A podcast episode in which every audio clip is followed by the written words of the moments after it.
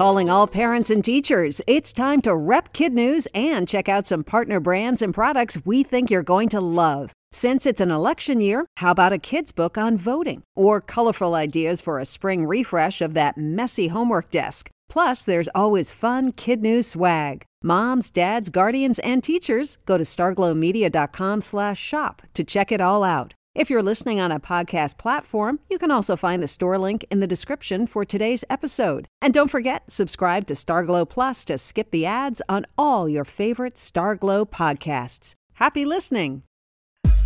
Good morning and welcome to Kid News. I'm Tori. It's Tuesday, February 16th, 2021. And we begin with the pandemic force shutdown actually bringing some good health news, at least when it comes to the flu. This is normally the time of year when lots of people come down with aches, pains, and runny noses from the influenza virus. Last season, about 400,000 people were hospitalized with it. But this year so far, that number is only 165, according to the CDC.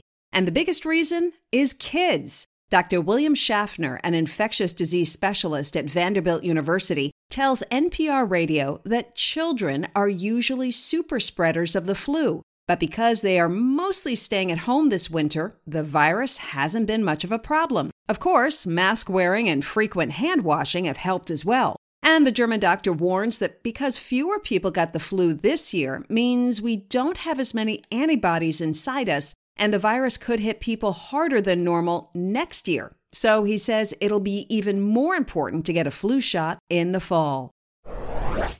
A California man was quite shocked to have a wallet returned to him that he'd lost in Antarctica 53 years ago. Retired Navy meteorologist Paul Grisham said he'd totally forgotten about the item that went missing back in 1967. The worn wallet was discovered while demolishing some old buildings, and it still had his ID card tucked inside, along with his driver's license and a recipe for a homemade beverage. Mr. Grisham's granddaughter says the wallet brought back a lot of memories, and she loves to hear him talk about his year at the ice, as they called it, where the temperatures could go down to minus 65 degrees and a soda can would burst if you left it outside for just 14 minutes. It wasn't quite that cold, but it was close in parts of North America over the weekend where the mercury plummeted minus 40 in Dunkirk, Montana, according to weather.com, thanks to the polar vortex. And a town in northwest Canada called Wekweeti reported a reading of minus 61, the coldest recorded temperature in that country since 2017. Europe is also dealing with unusually frigid weather. In Paris, they had to use blowtorches to remove the ice from the world famous Eiffel Tower. Ice control salt could damage the iconic structure. Meanwhile, children enjoyed sledding in the normally snowless parks of Brussels, Belgium, and the deep winter freeze had the Dutch resume their national obsession with skating on frozen canals. There's big news in the animal world about a newly discovered chameleon that is a contender for the smallest reptile on the planet. Dr. Frank Glaw is part of the international team of researchers that classified the new species in Madagascar and named it Brookesia nana. The body of the male specimen appears to be just 13 and a half millimeters long, so this little guy could easily fit on the tip of a human finger, while the females are a little bit bigger. They were first discovered in 2012 on a mountainside by a local guide with very sharp eyes. Dr. Glaw said you really need to get down on your hands and knees to see them. He added it'll require finding more of this species in order to officially qualify it as the world's smallest reptile and he said that could take a few more years. In other kid news notes, the great grape nut shortage may be coming to an end. As we mentioned recently on Kid News, the polarizing cereal, which people seem to either love or hate, has been hard to come by in the last few months due to problems with the supply chain. But the maker of the wheat and barley breakfast treat says they have ramped up production and expect to have the cereal back on store shelves by mid March. Only one family tested positive, but that was enough for a country down under to put its biggest city on lockdown. New Zealand hit pause on all unnecessary activities in Auckland for three days. The nation's prime minister told reporters, We have stamped out the virus before, and we will do it again.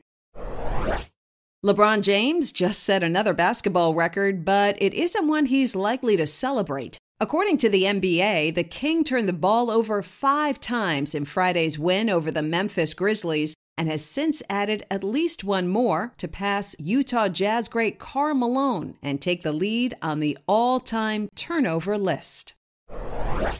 That's it for Kid News. Now, the Kid News quiz. Why are there fewer flu cases this winter?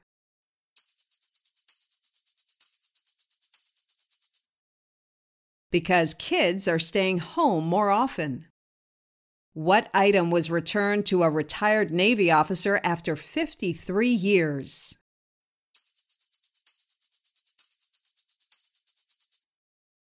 His wallet. How big are the chameleons that could be the smallest reptiles in the world?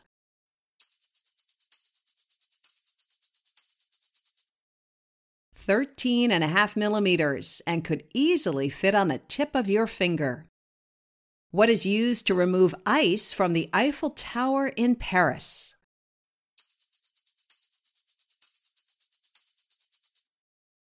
A blowtorch. In One for the Road, today is Mardi Gras, which is French for Fat Tuesday. It's the day that Christians traditionally indulge in lots of sweets and treats before Lent begins. That season, which lasts for 40 days, is usually quite somber and reflective to prepare for the big celebration of Easter. Mardi Gras is typically marked with festive parades and parties all over the world, but like so much else, the pandemic has forced many plans to be downsized or canceled. Before we go, it's time to offer a Kid News shout out for our teachers in their classrooms who have signed up in the Teachers Lounge section of our website starting with awesome Andrea King at Ralph M. Captain in St. Louis, Missouri, Ms. Clay at Kindezi School in Old Fourth Ward, Atlanta, Georgia, Amanda Brunner at Douglas Elementary in Watertown, Wisconsin, Mrs. Bear and her Superhawks of Virtual Room 215 at Horton in San Diego, California, and Madison Barr from Drury Elementary at Greenhouse in Houston, Texas. Thanks for listening. It really helps if you rate and review us wherever you get your podcasts, and we might even use some of your comments in our email and social media. Have a great day, and we hope you tune in for more kid news tomorrow morning.